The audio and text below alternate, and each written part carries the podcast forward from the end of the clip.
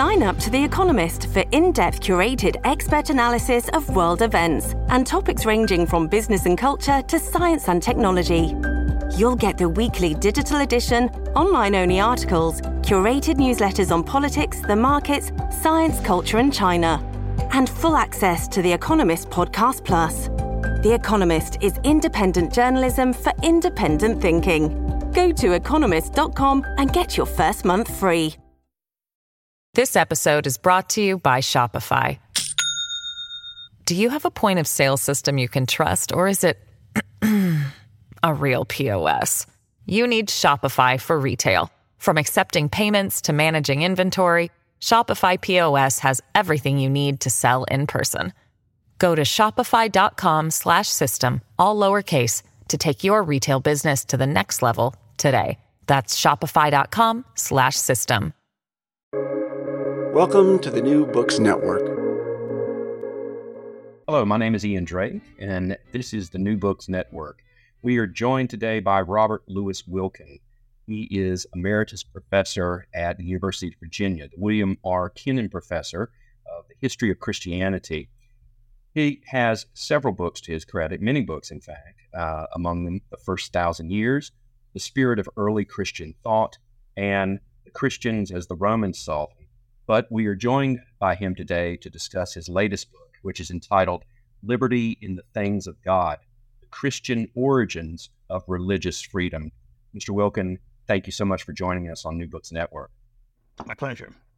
So, this is a, as you stated in the uh, beginning of the book, a kind of a revisionist history of uh, religious freedom and its origins. So, can you explain uh, your thesis and how it differs from is the prevailing or dominant view? Well, the um, prevailing view is that religious freedom was the work of the Enlightenment. In fact, uh, just a few weeks ago, back in March, uh, Robert Kagan, a very well known um, political commentator and historian, had an op ed piece in the uh, Washington Post in which he said precisely that, that it uh, was because of the religious wars that um, people got very tired of religious groups fighting with one another. And so, in that setting, then they began to think of ways in which the governments, particularly in Western Europe, would be able to um, uh, make possible people of different religious convictions to live together without killing one another. Um, I think I have the quotation right here. I mean, just read it to you. Uh, only with the advent of Enlightenment liberalism did people begin to believe that the individual conscience, as well as the individual's body, should be inviolate and protected from the intrusions of state and church. That's Robert Kagan's view. Uh, what I uh, show in this book is that the origins of that particular notion, namely the liberty of conscience, really reach way back into Western history in particular to the writings of uh, early Christians in the second and third and fourth century, um, particularly in the Roman Empire. And uh, even though their arguments about the need for freedom to choose in religious matters um, was stated very clearly, it didn't really have a lot of effect on what happened in the Middle Ages because as uh, the society then became a Christian society, um, Christians dealt with um, dissenters, particularly uh, heretics, uh, Jews, uh, and others, in pretty much the same way in which they had been treated by the, the Romans. So the, the real argument of the book is that ideas that had been set forth in the early centuries drawing in part on the scriptures, didn't really have a profound effect on Christian thinking behavior until the 16th century. That is, with the beginning of the various reformations in Europe. And when that happened, uh, and Christians were persecuting Christians, they began to read the older texts with fresh eyes. And fortunately, because of the Renaissance and humanism, many of them were freshly edited. And so ideas which had been first advanced in the early centuries began to be recycled and to be uh, rethought and applied to new situations. So it's it's really a story uh, that begins early in Western history, but then really gets its momentum in the 16th century and then the 17th century.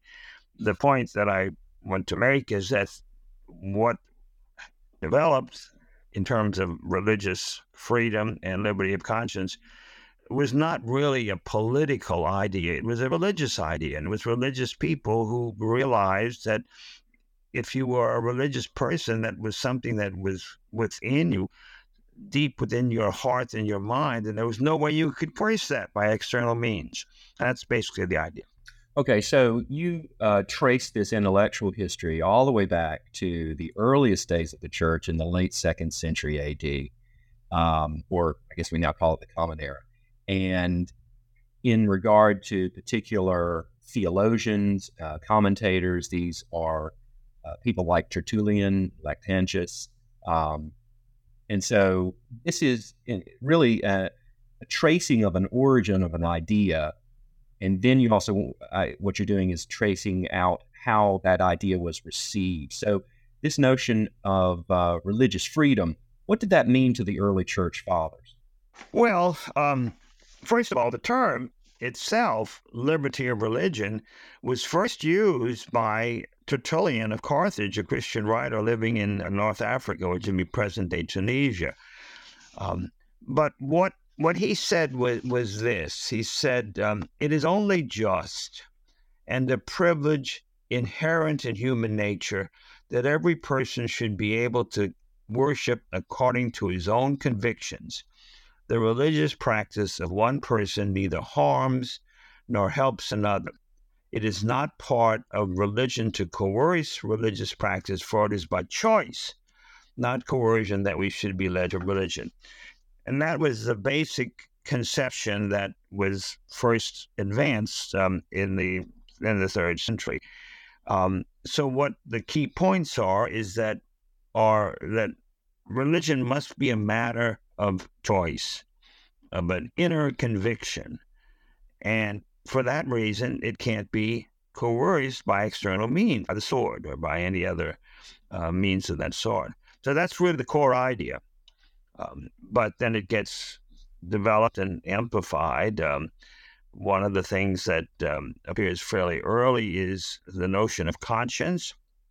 Conscience was a term that had been used by Greeks and Romans, Stoics, Seneca, for example, conscience comes from the Latin word scientia, which means knowledge, and then con, which is knowledge with. And it really meant an awareness, more like consciousness of what one had done. And if you had done things that were good, you had a good conscience. And if you had done things that were evil, you had an evil conscience. But what happens um, with Christian thinkers, and the first one really to begin to use the term, um, a Christian writer, the Apostle Paul, conscience becomes uh, a guide to future actions, not just a recollection of what one had done, but a kind of tutor as to how one should behave.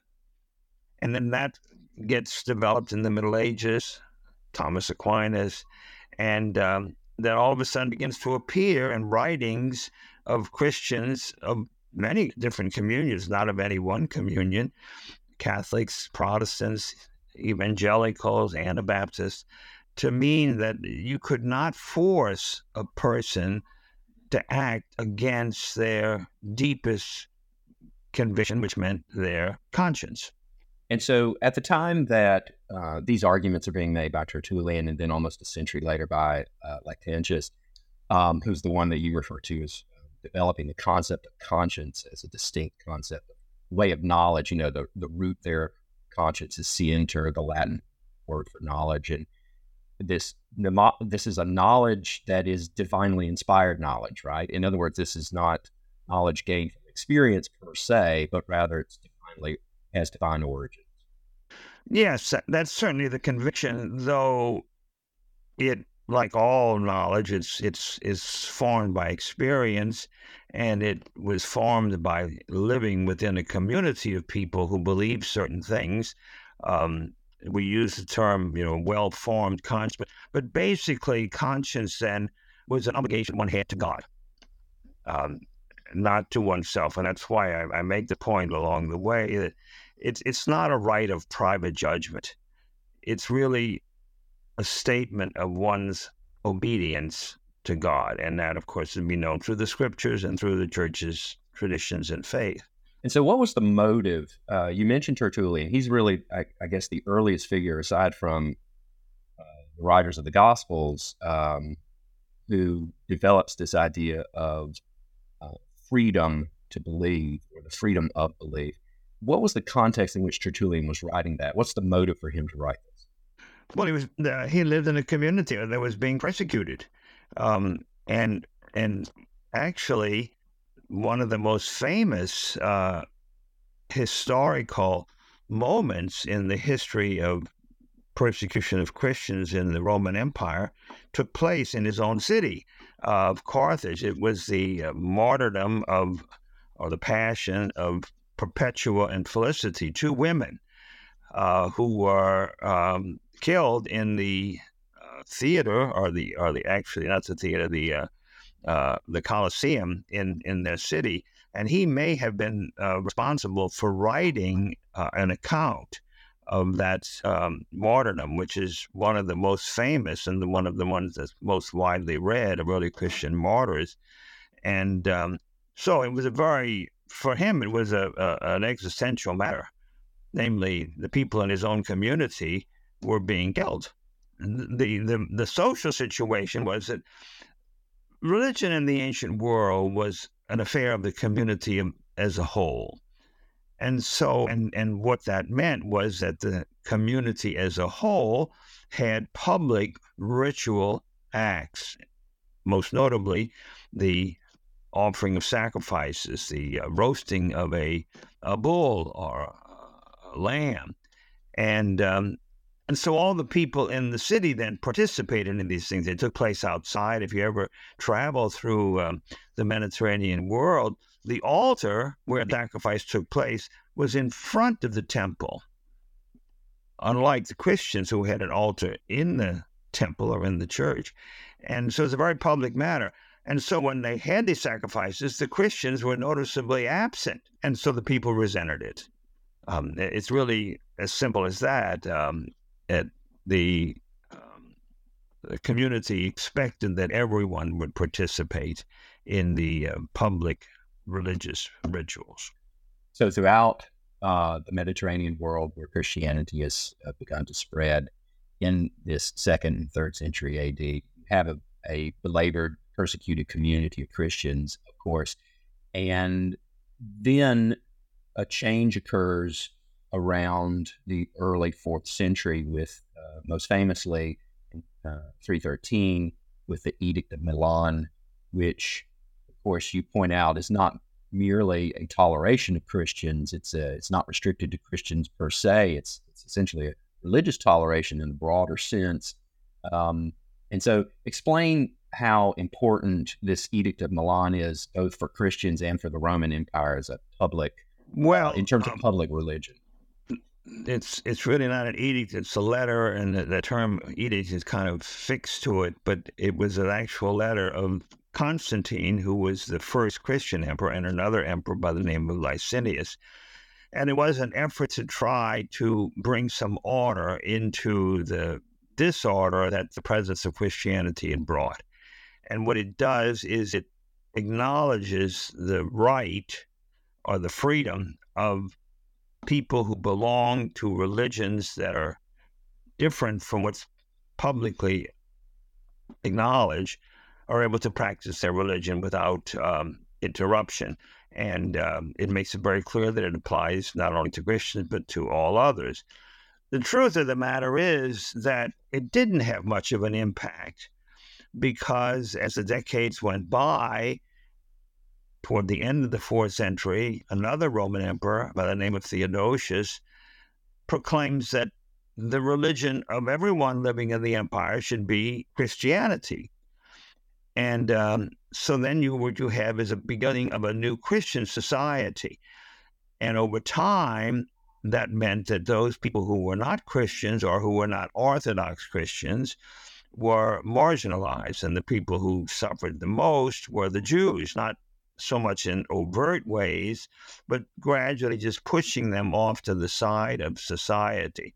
So the document is a very significant one, but it, it is not one that had a lot of impact in the decades and generations that followed. It's not until the 16th and 17th century that people begin to remember and to talk about it and to quote it. Um, so it's very significant, but like you know many things in history, just because they look significant to us, they weren't so much so significant to the contemporaries. And so, uh, as the Roman Empire becomes essentially a, a Christian dominated empire, um, we also have, of course, eventually, not long after this happens, uh, we have the decline of the empire and its dissolution. And so, as the Middle Ages begin, what's the status of uh, dissenting religions um, in these different communities? Well, um, first of all, the empire. It, the empire, what happened by say the year 500, you really had two empires. You had one that was in the east, that would be the Eastern Mediterranean, and be Greece, Asia Minor, which is Turkey, Egypt. That continued on, um, and the center was Constantinople. But in the west, the empire really came to an end you know, a little before the year 500. And what begins to develop is a new Western Christian society, primarily in France, what became France, what became Germany and Britain and, and uh, uh, Italy. And there, Christianity was the dominant religion. The, the, great figure there, of course, was Charlemagne, uh, roughly around the year 800. And what the society did is it allowed the Jews to continue to practice their religion, but with restrictions. Uh, so, for example, um, they didn't like the Jews building new synagogues. They didn't like the synagogues to be close to a church. Uh, one bishop complained because we could hear them chanting, you know, when we're having our liturgy. Um, and so gradually, the the society began to marginalize the Jews. And then, um, as the centuries went by, and with the rise of the Crusades, which were really concerned about the Middle East, the Crusades, the idea of a crusade to recover lands that had been captured by the Muslims, so inflamed the people in Western Europe, and then they began really seriously to persecute the Jews, and that's the inheritance that, of course, we now live with in our Western society. It's a very sad chapter in the history of Western civilization, and of course, a very ch- sad chapter in the history of Christianity. So, as the Western Empire uh, declines, and breaks up, and is dominated by different Germanic tribes, um, the religion of Christianity, Christianity, of course, is still is it spreading still? Uh, oh, of course. And so, I mean, yes, go ahead. Well, I mean, that's one of the great stories. Is it spread to Britain, the British Isles? It spread into the Scandinavian countries, and then it spread into the Germanic tribes on the other side of the Elbe River, and then eventually it begins to move further east into Poland. And so Poland was missionized from the West. That's why Poland is historically a Catholic country. And those lands that were east of Poland, Bulgaria, for example, and then, of course, the, the um, uh, Russian lands, they were missionized from Constantinople, and that's why they are Eastern Orthodox Christians. So the, the mission really extended well into the 12th and the 13th century. And by, by the 13th century, pretty much all of Western and Eastern Europe was now Christian. This episode is brought to you by Shopify. Do you have a point of sale system you can trust, or is it a real POS? You need Shopify for retail. From accepting payments to managing inventory, Shopify POS has everything you need to sell in person. Go to shopify.com slash system, all lowercase, to take your retail business to the next level today. That's shopify.com slash system. And so, as Christianity is spreading throughout Europe, is there a need at all, with the exception of the Jewish question, is there a need to tolerate or deal with any kind of sin? Well, yes. And uh, you can read Thomas Aquinas is, is, always a very, very rich source. And the issues that arose were twofold. One is people who did not hold all the one who was brought to because he's not orthodox so that would be one case and so you've got a number of those that uh, during the high and the late middle ages and then as mentioned jews and um, here again the principle that was set forth earlier was uh, clearly observed namely that you can't force a person to become a Christian, and you can't force a Jewish parent to baptize their child. So there were some safeguards. But again, the, the pressure in the society was really to have a uniform religious observance, which is what most cities and towns had. Um, so then there was always a dissenting uh, presence, Jewish or. But does that does that presence force any development? Very little, very little. That's why the, the point that I make in the book is that it was the Reformation. And the, the phrase that I use, it's a phrase that I got reading um, uh, Shakespeare. It, it was, so I can find it here. It was the rough torrent of occasion, the rough torrent of occasion. And it was the rough torrent of occasion. And so the, the first real instance uh, where you begin to find an appeal to freedom of conscience, curiously, is a um, monastery of women convent in Nuremberg. Nuremberg was quote to, close to Wittenberg, and the Reformation came there early, and the city magistrates took over religious affairs in the city, pretty much uh, pushed the bishop aside, and so they began to dismantle the monasteries. And this one abbess, a woman named Charitas Pirkheimer, wrote a journal week by week of what they were doing to close the community, shut it down. And she then says it's kind of strange that here we got the reformers telling us that they have to have the freedom of the gospel and they won't allow us to practice what we believe and to follow, as she uses the word, our conscience. So it's curious that the, the first in the Reformation, the first person to appeal to liberty of conscience is a Catholic nun. and so she's doing this uh, simultaneous with the um, arguments that uh, Luther is making. Um, and this is the break point, as you identify it, uh, in terms of how the public concept of religious observance, religious practice, uh, really brings this division within the community. In other words, this appears to be pretty quickly not just a, a debate about um, the form that the church should take as an institution, but also whether you can even have um, simultaneous different practices in in the same community, right? Yes, and it's it's very significant. I I even uh, quote another sister who believed uh, belonged to that same community who said, Here I stand, I cannot do otherwise. And it sounds like she's uh, mimicking Luther. Uh, we don't know whether Luther actually said that. But the point being, and this I think is very important, is that whether you were a Protestant or whether you were a Catholic, they were all drawing on common Christian materials that had been developed in the early and the middle, middle ages. Um, so you can't say. I mean, some people think that religious freedom uh, uh, began with the Baptists in the 17th century, but uh, it it goes back earlier than that. And the other thing that you mentioned, uh, which is important, is also in the city of Nuremberg. Um, early on, with the Reformation, you began to have some people who wanted a more radical Reformation than Martin Luther did they wanted to have they wanted they were what we call them Anabaptists, which is what Baptist comes from. That is, they wanted to rebaptize. They didn't believe in baptism of children, and so they began to form their own communities, elect their own clergy, and to be independent.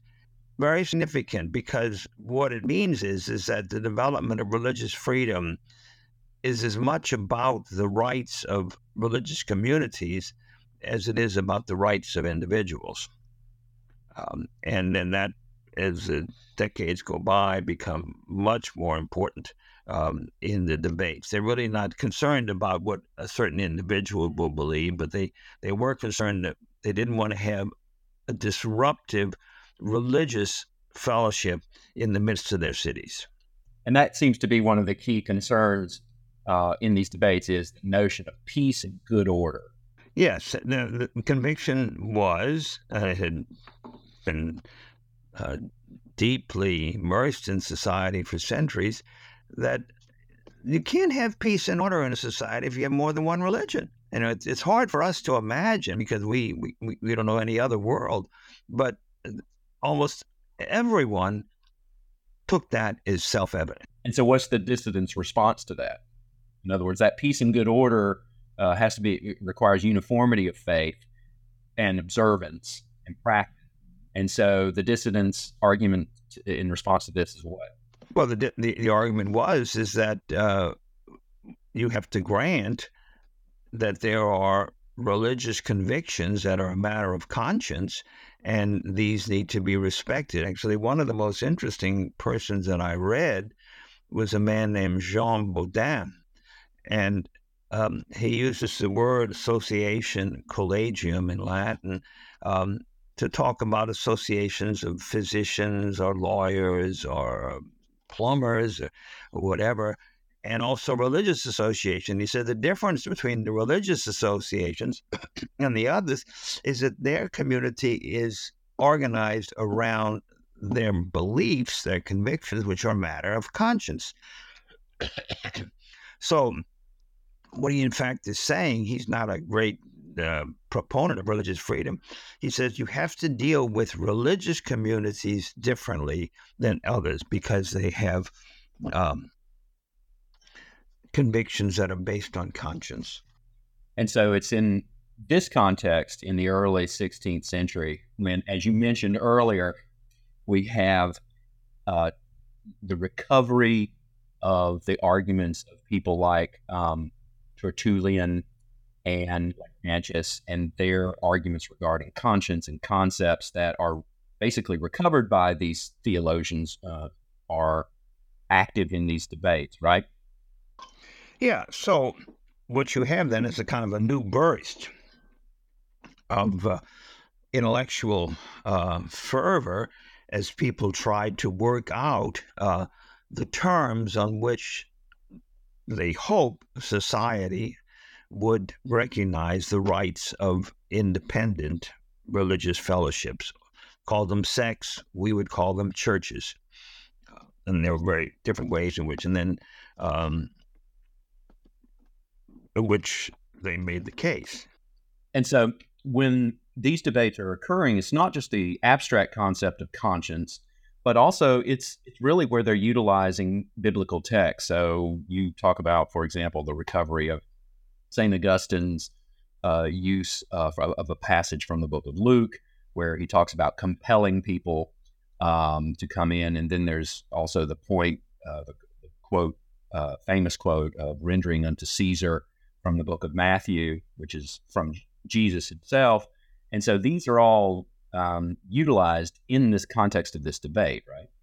Well, yeah, as as it became clear that what the central issue was the status, the privileges, the rights of a religious community, then people realized that you had then to say something about the distinction between religious fellowship and civic fellowship. And so the biblical text of render unto Caesar and to God things that are of God becomes one text that is used. And so they talk about the ends, that is, the purposes of a religious community and the purposes of a civic community are completely different. And one of the nice uh, phrases that um, appears regularly is that the civic authorities have no cognizance of religious matters. That is, that they don't have any say in religious matters. And up to that point, everyone assumed that political authorities, the civic authorities, did have a say in religious matters, and that really is, you know, the source of um, our later notions of the separation of church and state. And so that brings me to the point that we've been um, alluding to, but haven't discussed forthright, which is what is the status of, uh, and I know this is, a jam packed question in terms of what it begs for as an answer, but what is really the status of the separation of church and state uh, by the uh, 17th, 16th uh, century? Um, it, as we understood it, of course, we talked about the official religion of the Roman Empire after Theodosius is uh, Christianity. And that is essentially the model that's being used uh, up through this time, right? And so, yeah, yeah. Well, there, I can mention two figures here. First of all, there are a string of um, Baptist writers. Um, the most famous is uh, Roger Williams, who, of course, founded uh, Rhode Island. One who is l- less known is a man named uh, John Owen. He was in Britain. He was a, a dissenter, and the issue was under English law in, say, the 1600s, you were required to go to the parish church. You were not allowed, and you were fined if you didn't.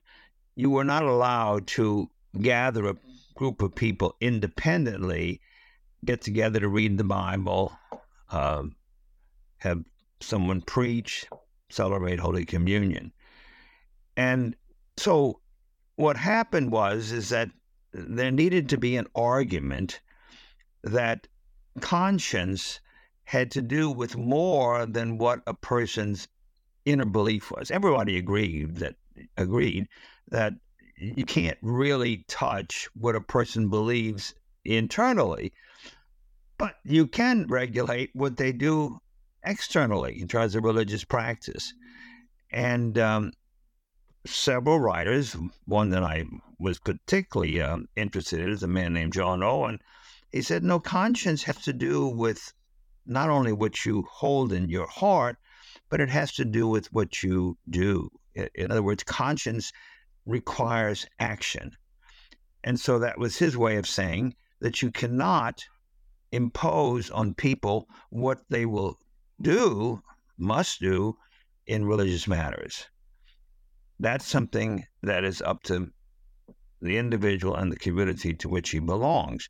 And so he, he cuts through and, and, and says we have to keep these two distinct. And then, of course, John Locke basically gives the same argument um, that um, you have to keep the ends of the civic authorities from the ends of religious communities. If religious communities are there to praise and worship God, and the civic community is there to provide safety, security, preserve property, et cetera, et cetera. Now, of course, one of the points you make is that the Reformation itself ultimately strengthens the state because the unity of the church is broken.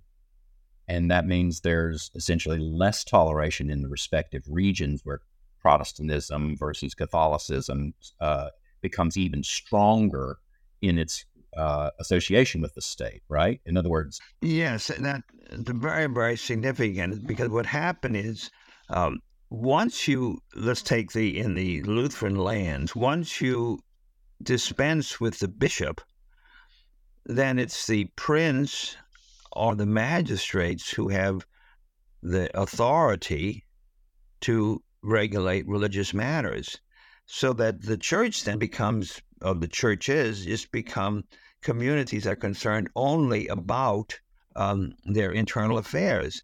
And of course, the magistrates had a great interest in regulating religion, and so they are are strengthened. And the church uh, loses a phrase that I use is they they have authority but no dominion. Uh, they they can only regulate their own people. And the magistrates, you know, that we can regulate everybody because we're the people who who run the government. And that, of course, was uh, very much the case in England. And that's why so much of the literature uh, comes out of England in the 17th century, which is, of course, where John Locke was. Now, can you um, is is England a special case? I mean, in some ways, obviously it is, but is it a special case because of the uh, initial formal reasons for the break with Rome? I suppose it is, and and for, for a very simple reason is that when Henry VIII in the early 16th century broke with Rome, basically he established uh, the king or the queen as the primary religious as well as political authority. And so you had really a national church.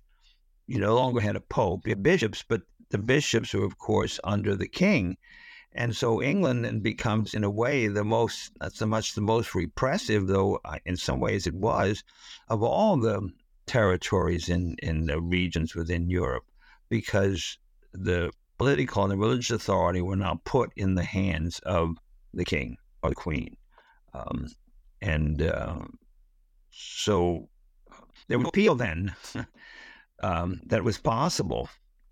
Yeah. So what's striking to me is um, in terms of the ideas that come out of what will eventually become the Civil War um, in the 1630s and 40s is uh, this concept of a, a, fear of peace, excuse me, a fear of civil war, which, of course, most famously motivates um, Thomas Hobbes in his book. And of course, Hobbes uh, is not really a concern of yours in this book because it's not he's not primarily concerned with uh, faith and liberty of conscience as Locke is. But it was striking to me, and this I guess is kind of an aside. Um, it's just striking to me that England seems to be this special case where they go from one extreme to the other. It's either extremely Catholic and repressive, or it's extremely Church of England and repressive, not so much per se Protestant. Yeah, that's that's well put. Church of England and repressive. That's simply not the model, you know, that people think of the Church of England, but it it, it was very repressive uh, on on uh, all dissenters, not only the Baptists but the Catholics, uh, and uh, and it it's in I think large member, measure because of the nature of English society and its religious and political makeup that so much of the literature that um, develops notions of religious freedom, so much of that literature was written by um, by Englishmen. And of course, one of the other areas you you, you as you deal with, um, I want listeners to understand that this is not just about uh, Germany and England; it's also about the Netherlands and uh, their revolt. And that uh, plays a really important historical role because um, you describe how the civil war or the, the rebellion in the Netherlands from uh, rule by Spain in the 16th century is also instrumental in creating this area what will eventually become a degree of tolerance uh, in the Netherlands that ultimately will impact English society itself. So, can you explain how these historical contexts are really shaping this uh, debate about public religious observance? Well, uh, Netherlands was very important because you had um, the Calvinists, who were the primary uh, Protestant religious groups in uh, in uh, in the Netherlands, and um, as the decades went by, the late 16th century, uh, particularly in the north, these then established themselves as the religion of um, their city or their territory. And as a result of that, um, some uh, then began to uh, develop arguments that, um, that that you have to respect. In fact, it, they use the term religion is never simply a private matter, and it's not enough simply to grant people liberty of conscience, but you have to allow them space for the exercise of religion.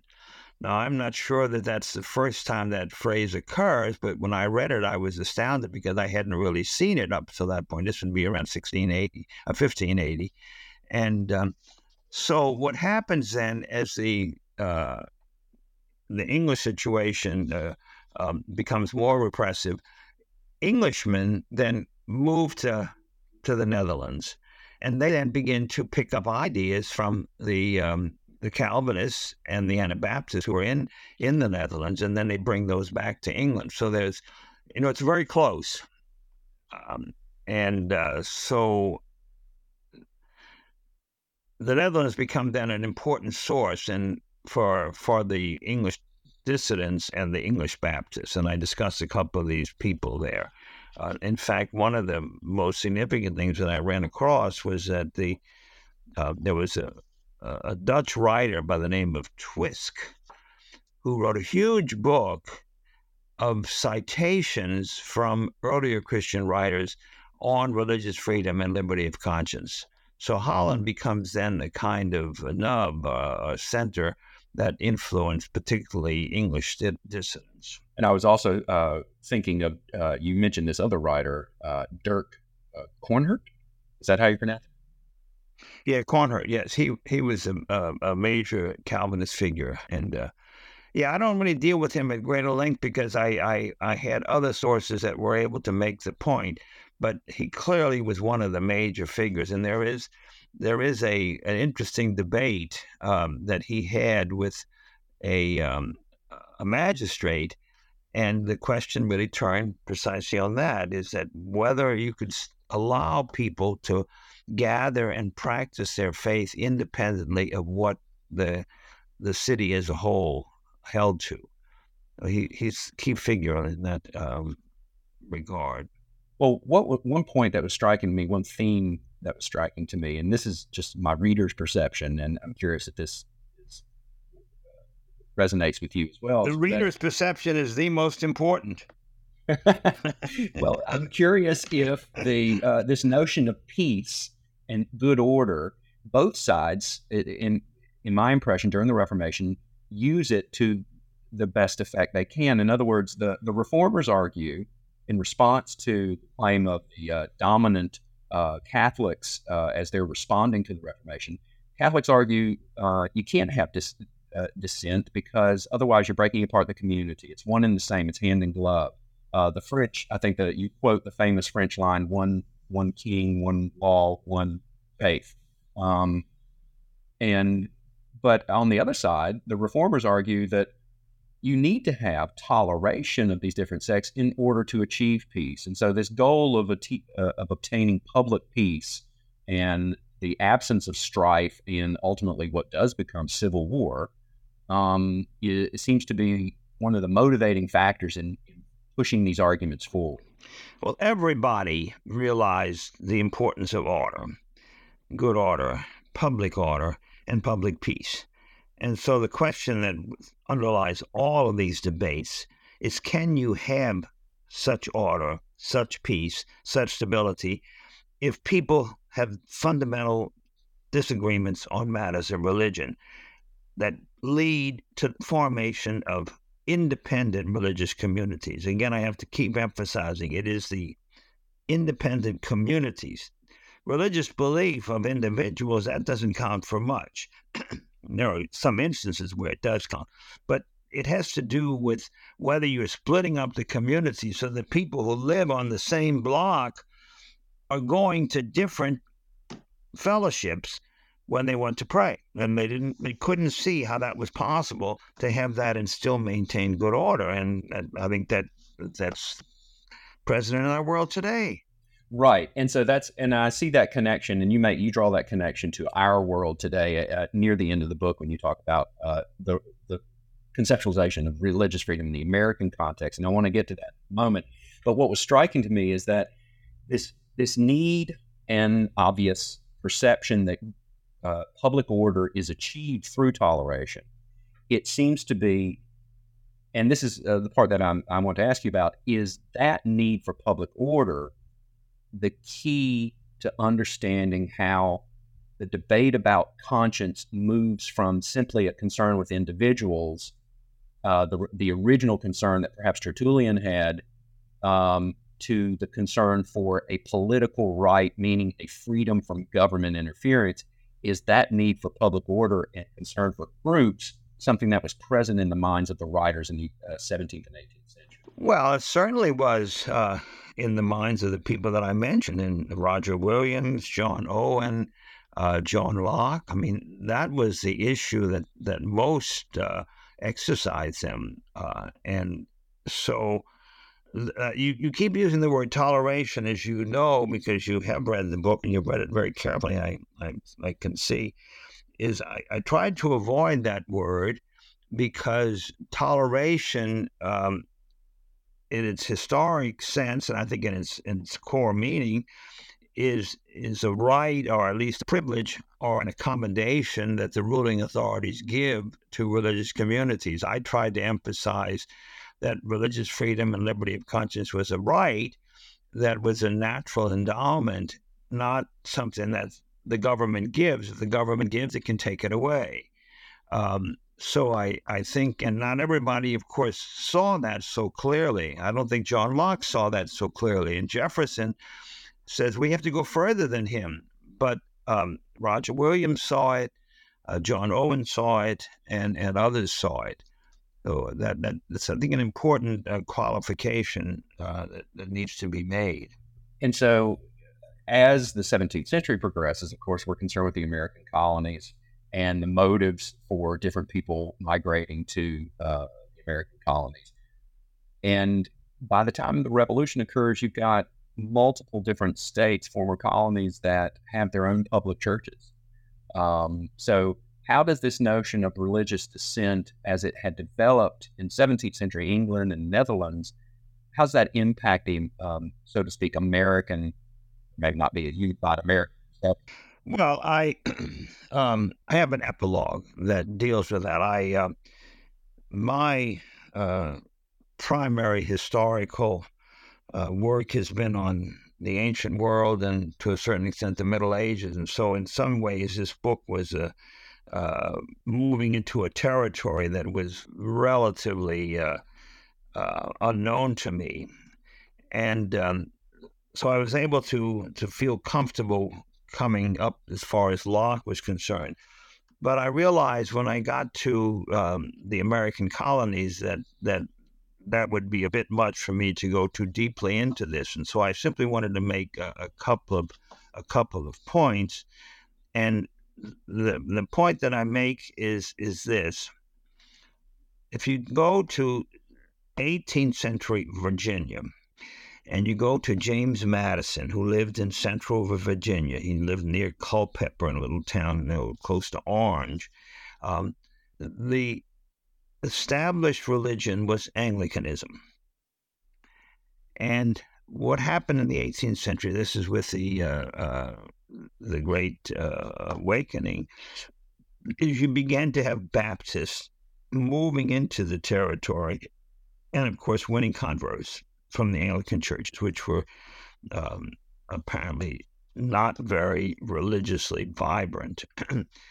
and um, and so the authorities began to um, arrest Baptists who met together to preach, sing, pray, and um, put them in jail. And it was that problem that Madison had to address.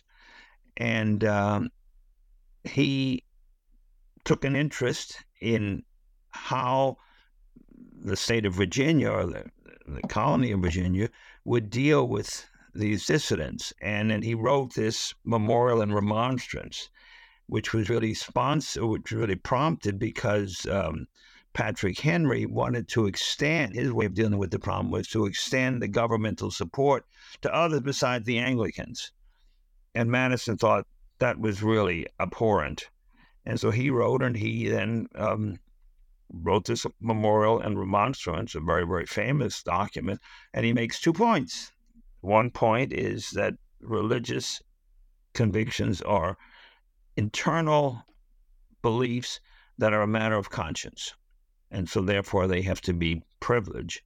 And secondly, that the um, civil authorities have no cognizance, even uses the word, of religious matters. Um, and um, that then becomes really the, the foundation on which um, uh, American jurisprudence um, deals with uh, with these questions, and so you have implicitly there the separation of church and state. Um, I don't know whether you uh, noticed one of the things that I was uh, really most pleased with. I, I ran across this document by a man named Philip Furneaux. Did you know that name? Yes, yes. Have you read Furneaux? I haven't read uh, no, I haven't read his work in the original. No, but I, have certainly read references. And you, you, are not talking about Freneau. This is Furneaux. No, not the publisher. No, not yeah. the publisher. We're talking yeah. about. The... Well, um, uh, when I ran across that work, I, I discovered uh, the name. I think reading uh, Ketcham's biography of Madison, and I got very curious, and I was able to get uh, a hold of the work, and um, it's very and, and Madison uh, when he learned about it, it was published in the uh, 1780s. When he learned about it, he had his friend uh, Bradford to get him a copy, and it's almost and and this Furneaux says, you know, Locke is the man, and uh, everyone is now following his ideas. And then he lays out these two basic principles, namely that um, religious convictions are a matter of conscience, and that the state does have no authority in these in uh, in such matters, and so it, it's a kind of a natural bridge between Locke and um, and Madison, um, and um, so I consider Furneaux really a, a, key player in in the development of the American colonial thinkers.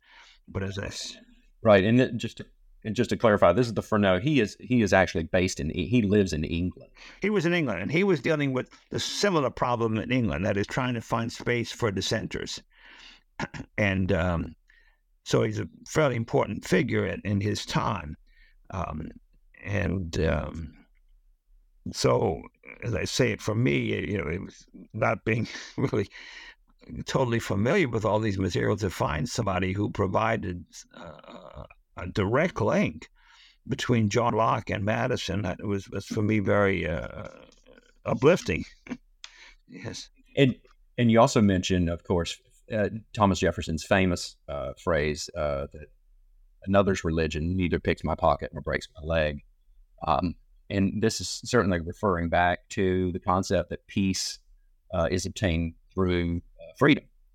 Um, and it's this separate this concept that we now today think of popularly as separation of church and state. It's really it's liberty of conscience. It is, and uh, of course, you know, you you're a historian. You know, you spend years, and and, and this was one of those discoveries because um, Jefferson, when he wrote his book, uh, Notes on the State of Virginia, he, he was not aware of some of the things that um, that I've been talking about here. But later, um, he discovered this passage from Tertullian, and um, and then he um, wrote uh, a person in Richmond who was selling some books, and one of them was this work of Tertullian. So if you go to the University of Virginia to the library of the um, rare book library, you'll find Jefferson's notes on the state of Virginia, and at the point where he says one religion's religion, one person's religion doesn't hurt another, Jefferson at the bottom of his own personal copy had written out in Latin the passage from Tertullian, the one that I begin with. And so I live in D.C., and when I came home and I worked at the Library of Congress uh, on this book, I went over and I knew they had um, uh, at least one copy of Tertullian's works that was owned by Virginia, and I called the book up and I opened it up.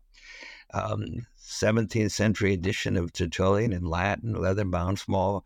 I turned to the page and he had actually underlined the passage and put a big X in the margin. I mean, I I was just uh, overwhelmed. Um, so I wish that I could have shown a direct link between the formation of Jefferson, Jefferson's ideas and Tertullian, but I couldn't. And so I just put this in an appendix, but it's still pretty exciting for me. And so we have this um, uh, tradition, which uh, I, it seems to me that you're continuing in and of yourself when you write this um, book of recovering arguments of the past um, in a contemporary context. Uh, and so you for example, you quote Thomas Helwys um, and his notion of not ex- only extending liberty to dissenters within the Christian religion, but also to Muslims outside of it. And to me, um, that's a very obviously uh, applicable and relevant um, expansion of the concept of freedom of religion. uh, in our modern context here in the 21st century. So, you have any thoughts on how our understanding of the development of freedom of religion as a concept that started as a, as a personal religious conception that broadened by necessity, obviously, into a political conception, how that can inform our world today politically?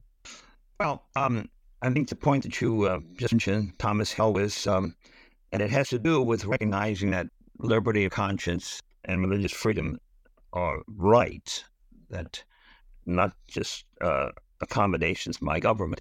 Um, and so it's, I think, very significant that ideas which really are formed within the Christian tradition and Christian th- thinking have an applicability far beyond that. Or to put it another way, one of the things that strikes me when you read um, Madison and Furneaux, and to a lesser extent Locke, is that by the 18th century, ideas which had their origins in Christian religious and theological uh, co- contexts really stand on their own as um, human convictions that can um, be supported without reference to a particular religious tradition. Now, um, as you know, a few years ago, uh, the University of Chicago philosopher wrote a book, Why Tolerate Religion? And um, the, this, my phone ringing here. No, I'm let me